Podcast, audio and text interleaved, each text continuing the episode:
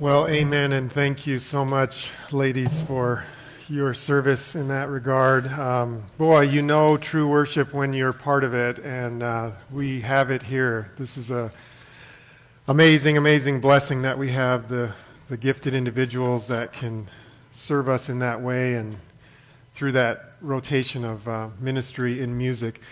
Um, it is ministry, by the way. It is uh, not the guy who gets up and speaks every week. Um, all of your gifts matter here. All of you have been gifted by the Lord to fit perfectly in His church, in this church. And uh, that has uh, been demonstrated time and time again. And uh, so thank you for the choices there, which fit so well um, with the message. I didn't ask for uh, any of those, but they, uh, you'll see as today we are speaking on the topic of God's amazing, amazing grace. And we are tackling it from a uh, point of view of, of his attributes. As you know, we've been studying his attributes, and we're nearing the end, which is kind of bittersweet, but we're ending on some of the most sweetest attributes of God as we look at his, his goodness. And grace is certainly um, prominent among them. We sang this morning in the the song Amazing Grace, how sweet the sound that saved a wretch like me. I once was lost, but now am found, was blind, but now I see. 'Twas grace that taught my heart to fear, and grace my fears relieved. How precious did that grace appear the hour I first believed. And through many dangers, toils, and snares I have already come. Tis grace has, hath brought me safe thus far and grace will lead me home. Let's just pray as we um, spend time reflecting on this sobering yet, yet so all important attribute of God. Our Father, we do just pause this morning as we begin um, learning from your word about your amazing, amazing grace. Lord, we, we love you for your awesome majesty and your awesome holiness and your sovereign power in this world and in our lives. Lord, we love you for the fact that you never change, although all we know is change. And Lord, we, we love you for your rich goodness to the just and the unjust alike, your goodness to us even before we knew you as our Father. But Lord, now we know you as Father and we know you as the God of all grace. And so this morning, in some small way, would we return to you a thanks for who you are and a thanks for this grace and for us to really understand what it means today, Lord. Open our minds, our hearts, our eyes uh, to your truth in this regard, we pray. In the name of your Son, amen. Well, as has already been suggested, um, we are going to be looking at the God of all grace today. And I get that title from the book of 1 Peter 5 and verse 10, where Peter says to his readers, After you have suffered for a little while, the God of all grace, who called you to his eternal glory in Christ. You know, you've been called to Christ. Will himself perfect, confirm, strengthen, and establish you. He is referred here to the God of all grace, and that should not be new to any person in the Bible. Even in the Old Testament, he was referred to as a God of all grace, where he proclaimed himself to Moses, saying, The Lord, the Lord God, compassionate and gracious, slow to anger and abounding in loving kindness and truth, who keeps loving kindness for thousands and who forgives iniquity and transgression, and yet he will by no means leave the guilty unpunished. That is just a blast of attributes of God, but, but the one that stands out to me for our purposes this morning is the, the compassionate and gracious and slow to anger God which we serve. And with that kind of as an introduction there, uh, uh, the, the, the God of all grace is what we're going to be studying today. Now, let me just begin by saying this that our religion, if you wish to call it that, is a religion of grace. This is one of the distinctives of our faith. Uh, our faith is rooted in the grace of God. Now, out of all religions on the earth, all religions known to man, Christianity and Christianity alone is a religion of grace. Uh, really, you can boil the entire world down to two religions. There are only two. There, are, there is the religion of grace, or you could say um, divine accomplishment, or there is the religion of human achievement, uh, man's merit. All religions fall into one of those two categories, and you are either working for your salvation through the demonstration of your own righteousness and what you can present to God, which, by the way, he says are filthy rags, or you have the religion of divine accomplishment. And that is what God has accomplished for you on behalf of you in Christ. Grace is the root and core of our gospel. In fact, in Acts 20, verse 24, it is called the gospel of grace. We have a gospel of grace. And then as you move into the New Testament, we are introduced with a completely new way of writing. In fact, because of grace what used to be the way they would introduce letters as uh, all hail or hear ye, hear ye, and then the important material would follow, now is changed when we come to the time of the New Testament era, and we see things like grace and peace unto you from God our Father and the Lord Jesus Christ. A completely new way of writing. Or may the grace of the Lord Jesus be with you. A completely new way of closing a letter. And the, the God of our Trinitarian faith in the Bible is referred to as the God of all grace, 1 Peter 5.10. And the references to the grace of the Lord Jesus Christ or the Spirit of all grace, Hebrews 10.29. It's all about grace. Everything we've studied up to this point culminates really with the idea of grace. Now, I want to just give you a couple of old uh, uh, biblical terms so we know what we're talking about here when we use this term grace, whenever you find it in the Old Testament, it is the word chanan, and that should be written in your notes today. Chanan means to be gracious or to deal kindly or to, to have a, really what's at this word is a condescending favor, a bending down to assist and to help. It is often used of a superior bending down to an inferior or to a subordinate in kindness. And in this case, obviously, our superior is the, cre- the, the creator bending down to the creature. And, and that is the Old Testament sense of it. The New Testament is like it. It is the New Testament word charis or charis. Some, maybe some of you know somebody named Carissa, or even perhaps you have the name Carissa. And, and this is from the New Testament word grace. That's what that name means. And it means good favor or fortune, that which awakens good pleasure. And we use this term to speak of a, of a gracious woman or uh, somebody who speaks with gracious words or who has a gracious disposition. And we know what that means, and it carries a sense of goodness. But here, it is goodness not merely towards the lowly, but it is, in our case, goodness directed towards the unworthy towards those who have not merited the goodness in return. And so, for our definition this morning, as we study this amazing, amazing grace, the grace of God is, is the attribute of God whereby He purposefully and freely bestows His spiritual blessing and goodwill upon undeserving sinners. See, we have to remember where we came from whenever we talk about grace. Otherwise, grace doesn't mean anything.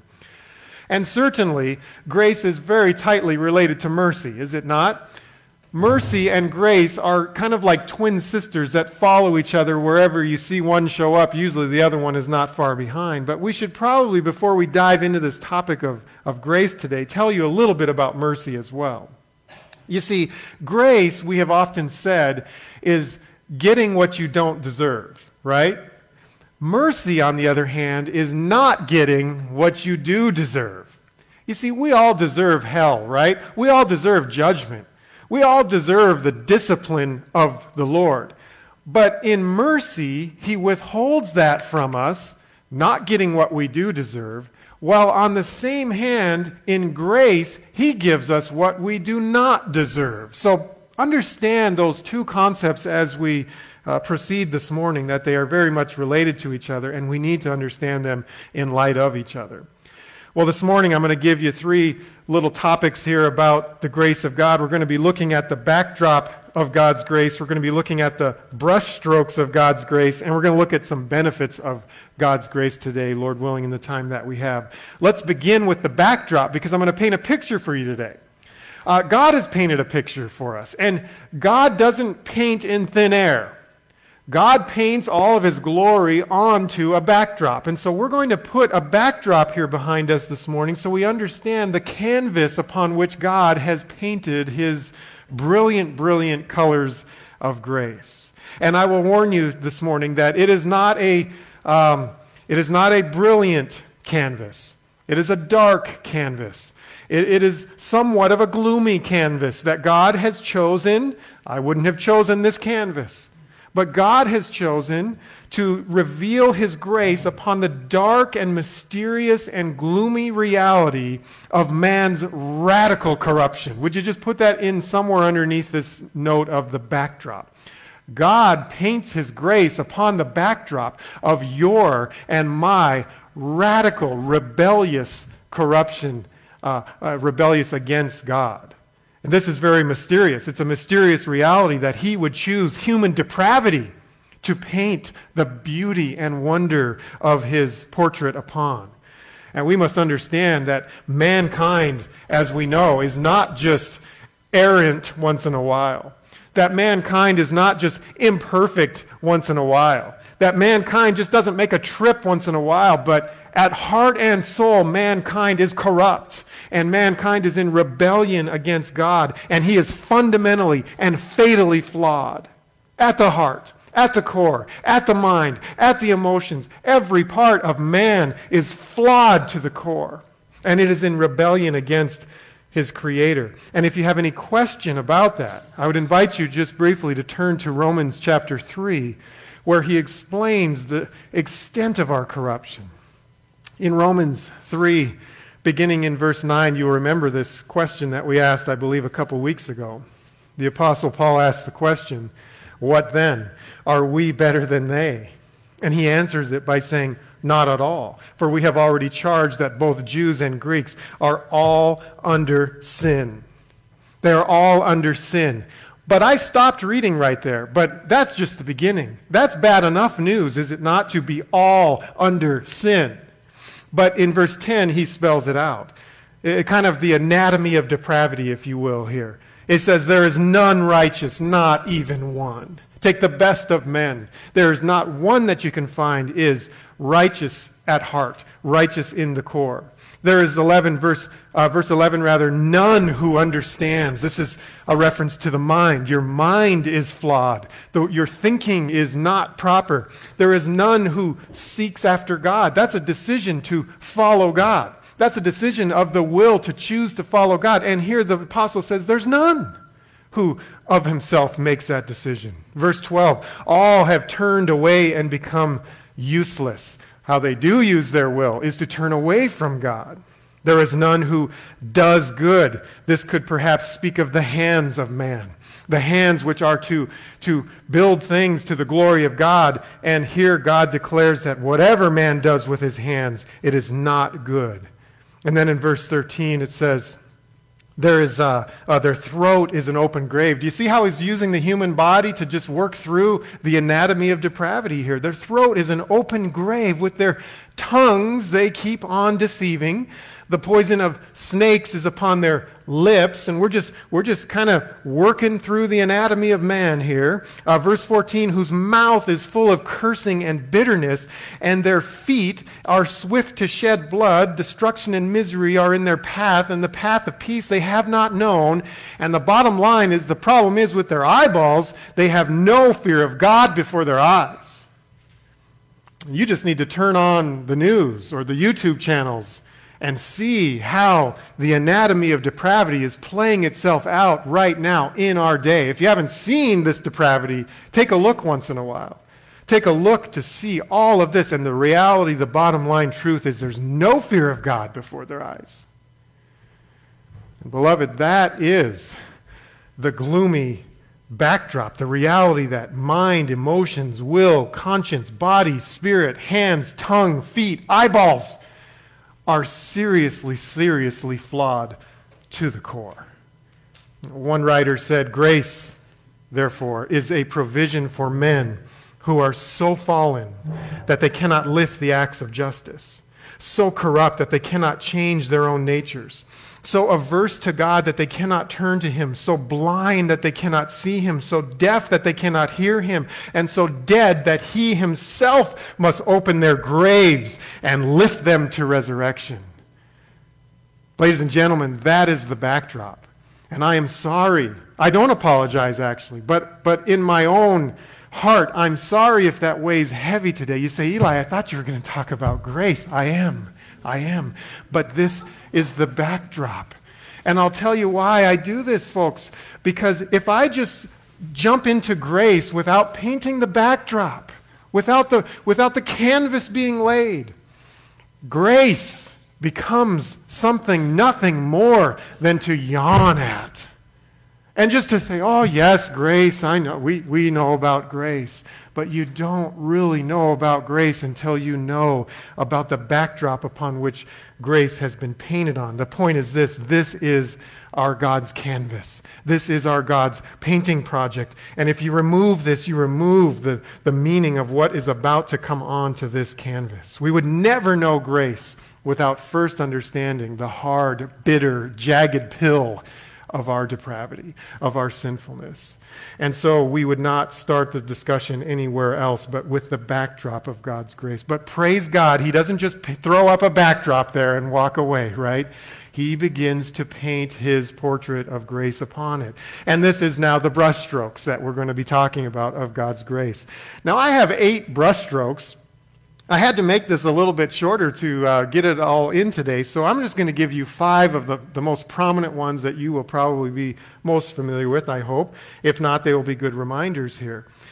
But I want to begin with the first one, and that is the grace of regeneration. Would you write that in? The grace of regeneration. And what this simply means is this that if you are a recipient of God's grace this morning, you have been born again born again. You say, oh, no, Eli, don't tell me you're one of those born againers, are you?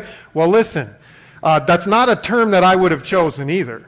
I wouldn't have chosen the backdrop, and I wouldn't have chosen the term. But our Lord chose that term. Those are words right out of Jesus' mouth, which says that unless you are born again, you cannot see the kingdom of heaven. You can't even get your toenail into the kingdom of heaven unless you're born again, born from above. His words, his choice.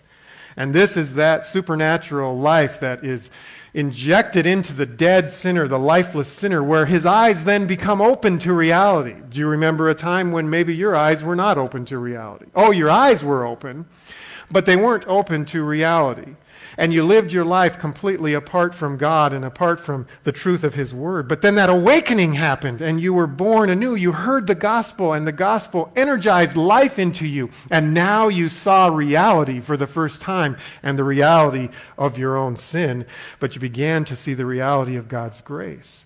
This is the new life. In John 1, uh, John speaks of this. It says, uh, this true light, verse 9, was coming into the world and it enlightens every man. He was in the world and the world was made through him, but the world did not know him. He came to his own, and those who were his own did not receive him. But as many as received him, that's you and I, folks, today, as many as received him, to them gave he the right to become children of God, even to those who believe on his name. Now, note verse 13. These children of God who were born not of blood. What is that? Lineage, human lineage. It says, who were born not of the will of man. What is that? Human choice. Nor, it says, of the will of flesh. What is that? Human works. Not born of any of those things, but, praise the Lord, born of God. You see, you didn't have anything to do with your natural birth, did you? And you had nothing to do with your spiritual birth. God implanted his life, the light of Christ shone into our hearts. Now, without a doubt, as a result of that new life, we see things in a different way. And we believe and we repent from our sins, and that is intimately connected to the new birth. Do not ever separate the new birth of God with your own conversion and your own faith and belief and repentance. You see, we have to believe and we have to repent from our sins. We have to turn from that, that sin. And this is what Ephesians 2 is speaking of in verse 8 that by grace you have been saved through faith. And that is not of yourselves, he says. That is a gift of God, lest no man should boast. So, so faith and then as repentance as well. We see that in 2 Timothy 2:25 that God grants repentance. That's why we're supposed to be patient with people. We're not supposed to be argumentative with people. They were once like you, not seeing reality for what it is, not having the light of Christ, and so we're patient with them and we give them the gospel and God may grant them repentance as well. And so all of this is in re- regard to that new birth. That is the first brushstroke of God's amazing, amazing grace. He has given us life. But there's another brushstroke here. This morning we're also going to look not only at the brushstroke of regeneration, but the brushstroke of justification. Justification. This word simply means to declare one as righteous. And it's important to understand because um, there, there are other views of justification out there. and sometimes people get very confused and they get really off track with this issue. Justification simply means this to declare someone as righteous. It doesn't actually mean that they are in fact righteous. Is God just lying here? Is he just turning a blind eye to their sin in justification? It is a legal declaration what is occurring in our justification, and it is a result of amazing, amazing grace. He speaks about this in Romans 3 and verse 20 through 24. You can look at that right after the um, anatomy of depravity. We see the anatomy of justification as well. Through faith in Jesus Christ, all those who believe. For all have sinned and fallen short of the glory of God but verse 24, being justified as a gift by his grace through the redemption which is in Christ Jesus. So we are born again, but we are born into this position of justification. And there is an exchange, ladies and gentlemen, that takes place here. How can this be? How can we who are not just be called just? This is done through what is known as imputation. We take on Christ's righteousness from God's point of view. He takes on our sinfulness. What a nice trade, is it not? What a marvelous, marvelous deal. We got the long end of the stick on that deal. And God, as a result, He sees us now in His Son. He sees uh, our nature attached to His Son, and He judges His Son.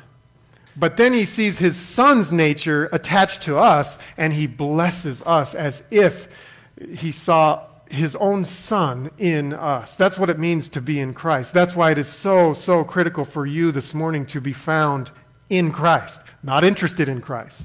Not, not saying, well, Christ was a pretty good guy. Christ was a good teacher. No, no, no. You have to have so much more than that to take advantage of this grace of justification. You must be found in Christ. That old spiritual, were you there when they crucified my Lord? Were you there when they crucified my Lord? And it goes on and on and on. And the answer is the Christian today, if he's a true believer, can say, Yes, I was there. I was there on the Christ, on the cross with Christ as I have been found in Christ. J.I. Packer writes that justification is the truly dynamic transition from the status of condemned criminal awaiting a terrible sentence to that of an heir awaiting a fabulous inheritance. That's what justification initiates. And it leads us to our third brushstroke this morning here. Not only has he regenerated us, not only has he justified us, taken us from criminal to heir through the process, thirdly, of adoption. Adoption. Do you see how God is just painting this picture? Boy, the new birth would be good enough. Justification and, and freedom and release from our prison would be even better. But God takes it a step further, folks. He takes it all the way to adoption. What is adoption? Well, we know what adoption is. It's no secret. It, it's, it's nothing uh, that takes a rocket science to figure out. Adoption is taking somebody who is not your child and legally making him or her your child. It is a, it is a whole new game. it, it is one thing to love your own children. I mean, you have to love your own children, right? And we do. But to step into the world of adoption, there is nothing more God-like than to grant the gift of adoption to somebody who is not your child. And this is the grace of adoption. He not only says, okay, you're no longer a criminal, but you know, you're on your own now. Hope that works out. No, no, no. He says, you're no longer a criminal. but now you bear my name. You bear my inheritance. You bear everything I have now is yours. That, folks, is why we sing Amazing Grace. We have been made his children. And uh, all over the scriptures, this is written as you read. I'm just trying to give you samplings here and there, but 1 John 3 2 says, Beloved, now we are the children of God. There's been a transformation that has uh, taken place. You are now the children of God. And I love Galatians 4 4. I quote it whenever I can.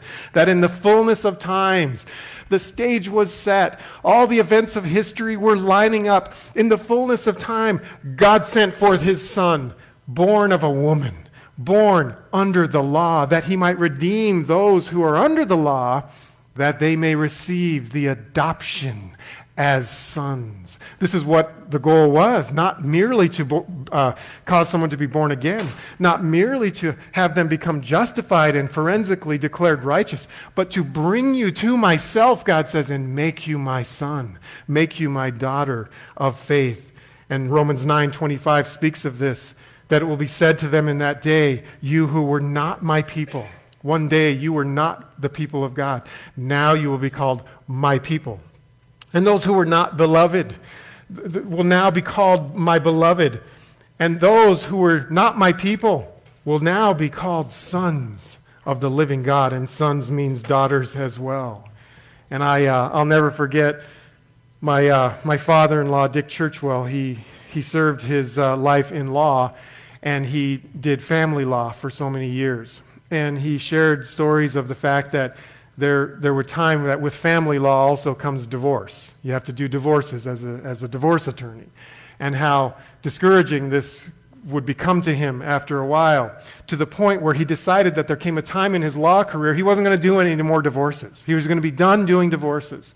And instead, he turned to an element of family law known as adoption and he began to give himself to this, this uh, uh, aspect of law where he would, he would work hard and strive to find good homes for children who don't have mothers and fathers anymore, children who have been dismissed and, and parental rights either terminated by the state or terminated by the parent themselves, and making those unwanted lives now have a new home. And he had this message. Maybe we could get him to come here one day and, and deliver it. But it's, it's a message entitled, Are You Adopted?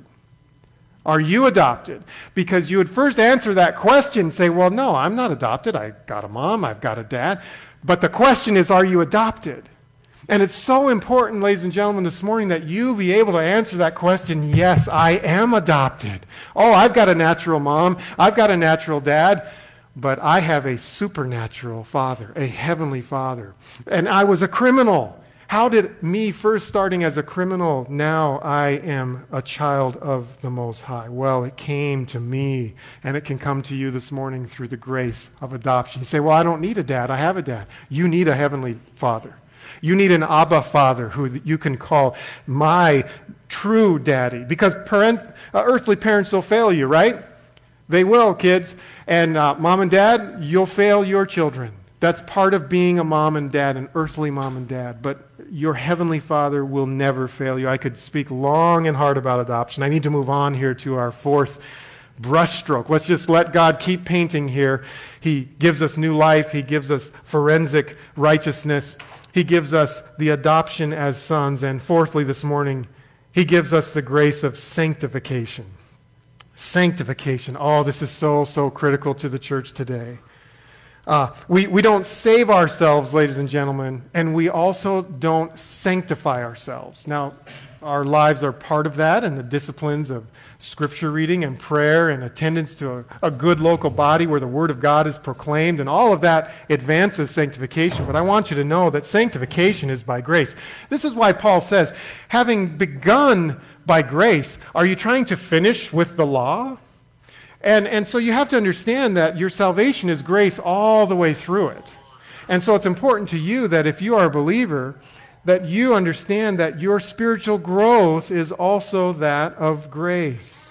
Don't get into this habit that some people do that, okay, so God, God gave me grace enough to come to know Him and serve Him, but now I have to work to maintain my righteous standing before Him. No, that is not the case. Now, there's discipline involved and there's spiritual exercises that must be present. But you need to understand even sanctification comes from God. And it comes really, you remember the text in Hebrews 12, right? Where he's talking about how a good father will discipline his children. And that's all that is. In fact, uh, it, he says in that passage that, that if, uh, if a father doesn't discipline his children, they are considered illegitimate children and they're really not children at all. And so, what sanctification does for us, sanctification can be painful, but it's bringing us from where we are to where we should be. And it's fixing the problem of our positional unrighteousness. Now, make the connection in your mind. I know we're thinking uh, on some pretty lofty terms here this morning, but it's very important for you to understand that justification is that forensic declaration it is, it is basically declaring you as righteous. Watch this. Sanctification is the positional actually making you become righteous over a lifetime, over a, over a lengthy, difficult trials and spiritual growth and, and development as a Christian, you're growing as a believer now. One is just a declaration, the other one is actually slowly but surely making you what you actually are declared to be by God. And that takes a lifetime. And that's not done until our race is done. But sanctification is so, so important here. We grow in godliness. 1 Peter 2 3 spells it out for us quite clearly. And, and this issue of spiritual growth, and it says, uh, uh, 1 Peter 1 3, rather. Uh, I'm sorry, 1 Peter chapter 2, verse 3. Uh, verse 1 says, putting aside all malice. And, and here's, here's, the, here's the heartbeat of sanctification. Now you are shedding sin, is what you're doing. You're shedding sin. Because if you're honest with yourself, you will say, well, how can God justify me? And yet I know I still sin every day. This is how. It's found in the doctrine of sanctification. Putting aside all malice and guile and hypocrisy and envy and, and slander. And then here it says, like newborn babes, right? Because we're born anew. Long for the pure milk of the word so that by it you may grow in respect to salvation. It's spiritual growth that he's getting at here. If, if, verse 3, you have tasted the kindness of the Lord. And beloved, I hope this morning that you have tasted that kindness. And I hope this morning that you do have a desire for the word. I think the very fact that you're here tolerating these long and sometimes technical sermons shows you that there is something in you driving you to the truth of God's word. You're a newborn babe, if that's the case. And you have to grow, and that's what sanctification is. And oh, I could spend so much time talking about sanctification here, but it results here in the sharing of his holiness. That's what chapter 12 says. That there is a sharing that occurs of God's holiness. He shares that with us. And I'll just say this last word on sanctification. This is really the, the main primary difficulty in the American church today. It is really where the rubber really needs to hit the road, and it's often not happening. Some people, some people go through an entire lifetime in American churches without ever hearing a, a, message on the truth of sanctification and the fact that we need to grow and we need to become pure and we need to fight sin and embrace righteousness. All by grace, by the way not by your own power. The Spirit of God is now working in you. But churches are weak and shallow, and church members are soft because they've never really wrestled with sanctification. And I hope this is getting through to you here because sometimes, so, and, and you know, our gospel presentations sometimes are only for the purpose of, well, let's get you saved, let's line you up, let's get you in the pew, let's get you given. And the reality is, we need to get you growing. We need to get you to become strong and, and begin to develop as a Christian. And this is why the church sometimes is so lopsided in, in our modern day. But, but God is building his church, and part of building that church is having Christians come aware. Uh, having Christians begin to act their age, having Christians to begin to, to act their positional righteousness in a practical way. Now, are we going to do it perfectly? No, we're not. We're going to struggle our entire lives with this. But by God's grace, we will become stronger and stronger each day. Ultimately, to our fifth point here this morning, to receive the grace of glorification. The grace of glorification. Boy, you, don't you get this feeling like, I mean, God could have stopped at any one of these. He could have just left us at any one. I'd have been happy at the very first one. But he keeps piling these brushstrokes of color and brilliance into this bleak backdrop of our sin. And he's just giving this to us for free, do you realize? Everything I've talked about today is free. Oh, it'll cost you. It'll cost you your life. It'll cost you your sin.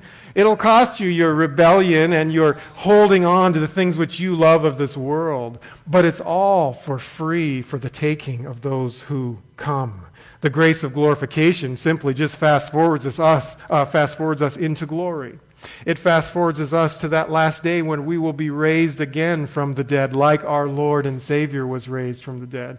The day that we will receive our new body, that we will finally shed this carcass of sin, uh, this body of death, as Paul referred to it in, Ephes- uh, in uh, Romans 7 uh, you know, who, who will rescue me from this body of death? And he's just struggling with his sin there. He's just honestly facing his sin in that, that text. But he's a Christian there, longing for glorification, longing for his new life and the powerful resurrection power running through his new uh, veins of his new body and reigning for all eternity.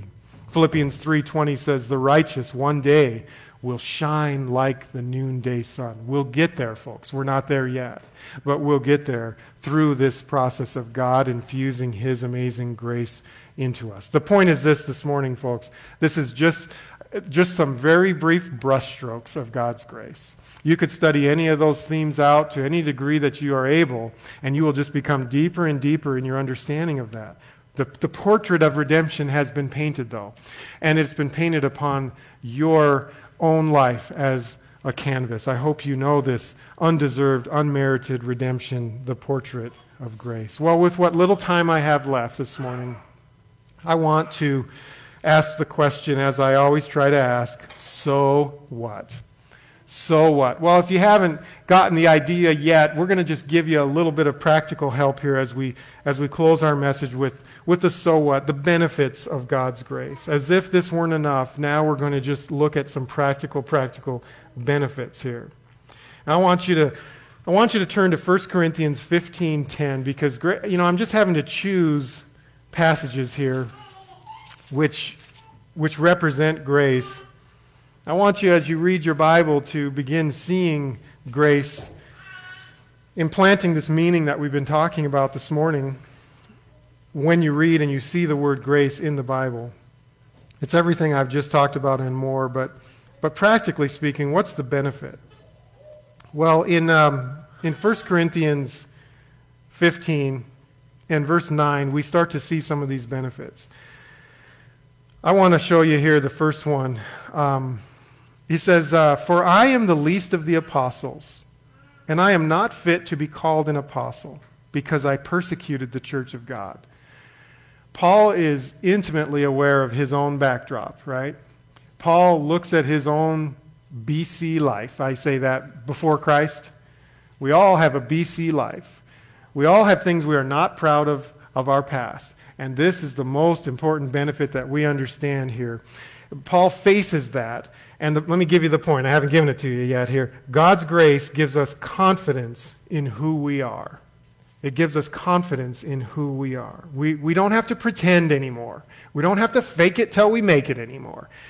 You are who you are, and it is time, ladies and gentlemen, if you have not reached this point already, that you become confident in who you are. For I, Paul says, am the least of the apostles. That's where he's at. And I am not even fit to be called an apostle because I persecuted the church of God. But look at verse 10. By the grace of God, I am what I am. I am what I am, folks. And you, I will tell you, will not begin to, to step into spiritual growth unless you come to the point where you begin to be confident who you are, no more pretending, past, present, and future sins. I know what I did. I know who I was. I'm the least of the apostles. I'm not even fit to be called. I persecuted the church of God, but I am who I am by the grace of God. Can you say that this morning?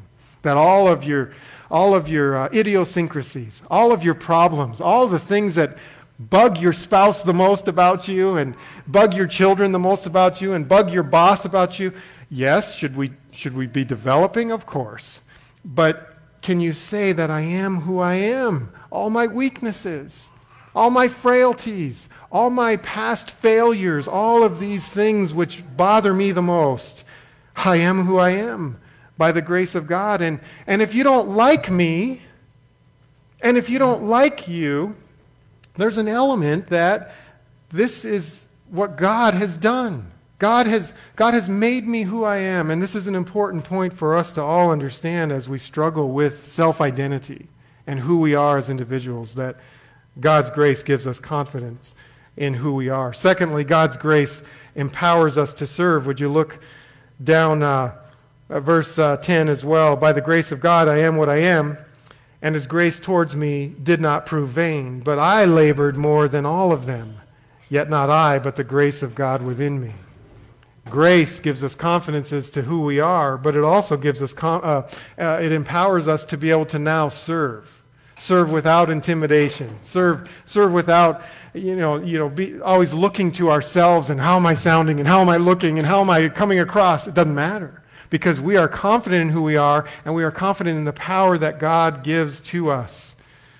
1 Corinthians 15:10 speaks of this grace working in me as I work, as I serve, as I live in the church and the body of Christ. Grace, Lord willing, gives you energy to be here today, to lock into this message and to hear what God would have you hear today.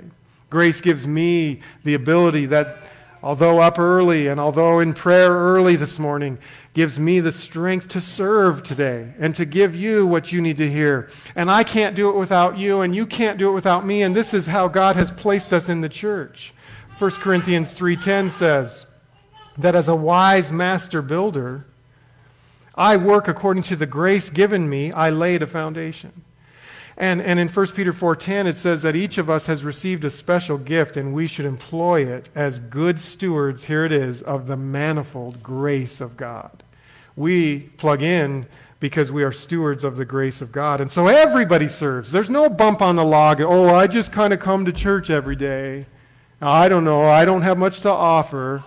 You know, I'm just here kind of hanging out. Oh, no. You have a critical role. You've been placed, positioned by the Lord of the church to function in strength and serve with power. It gives us confidence, it gives us power to serve. Thirdly, God's grace sustains us in trials. It sustains us in trials. There are times, folks, where I can say that trials are far from me. Have you ever had seasons in your life where it just seemed like trials were so far from me and days were going so well and so smooth? I've had days like that. And I, I remember often as a young person saying, What are all these old people always talking about trials for? I'm having a great life. It's bringing me down. But then there are times, loved ones, where I have been in trials that I thought would never end. Can you relate to this? Trials which were so close to me, they dogged my every steps. I'm never getting out of this. This is never going to get any better. This is never going to change. And then it breaks through. It's almost like God says, okay, you've been taken far enough and you've completed the task. And, and this, this is a beautiful feeling here. And Paul experienced this in, in 1 Corinthians, in 2 Corinthians 12, 9. Remember, he said, because of the, the greatness of the revelations, God had to humble me. And God had to give me a thorn in the flesh, and we don't know what that was exactly, but he had to, he had to be humbled by God. And he said, I prayed three times, take it away, Lord. And what did he say? My grace is sufficient for thee for power is perfected in weakness. And so this is the, the power of God's grace to sustain us in trial. Amazing, amazing grace that we can find help in the time of need, it says in Hebrews 4:16. Let us draw near to the throne of grace that we may find help in the time of need. And I'll never, never be able to get out of my mind the, the grace that was shown to Joni, uh, Joni Eareckson Tada. Do you know who I'm talking about there? She, she had a wonderful life ahead of her, right? And in her teenage years, she's out with some friends and she dives headfirst off a dock and hits a rock and instantly breaks her neck. And what she didn't know that day was that she would spend the, the next, I don't know, 50, 55 years as a quadriplegic from that day forward. She, had, she was full of life, full of vigor, full of youth. And she would now begin her lifetime of quadriplegia. That means you're paralyzed and with your arms and your legs won't move, won't function right.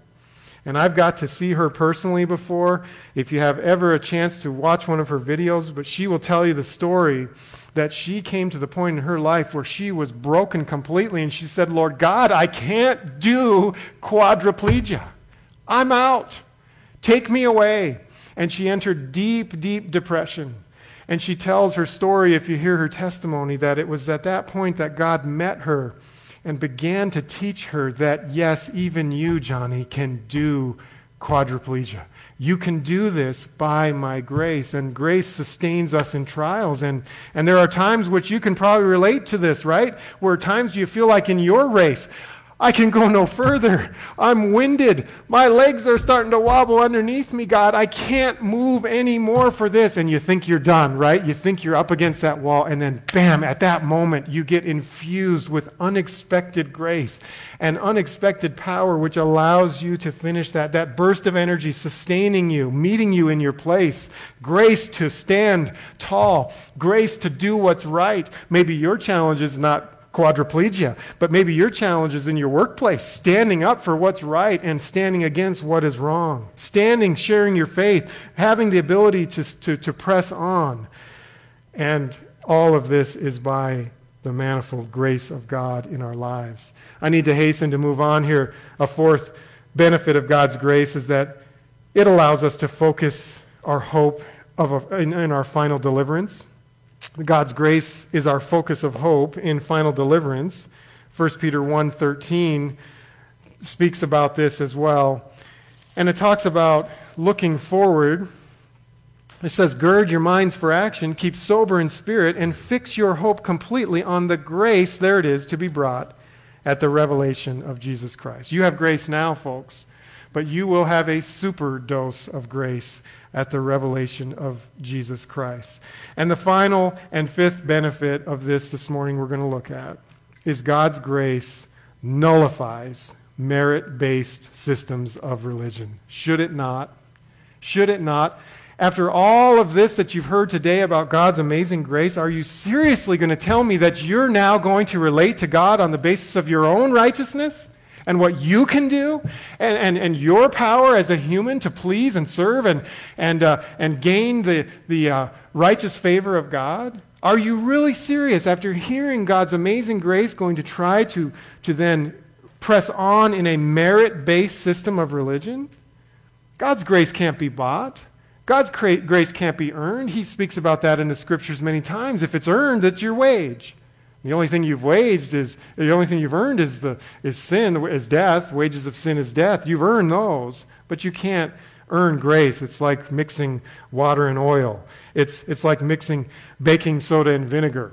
It's like mixing orange juice and milk. Ew, right? Although I said that the other day, and uh, somebody said, well, I like orange juice and milk together. It's kind of like drinking, it's like, um, what'd she say? Uh, yeah, creamsicle. and I like creamsicles, but I can't, I can't do orange juice and milk. But anyway, so my illustration blew up. But darkness and light, oil and water, works, righteousness, and grace do not mix together. You don't begin with one and finish the other.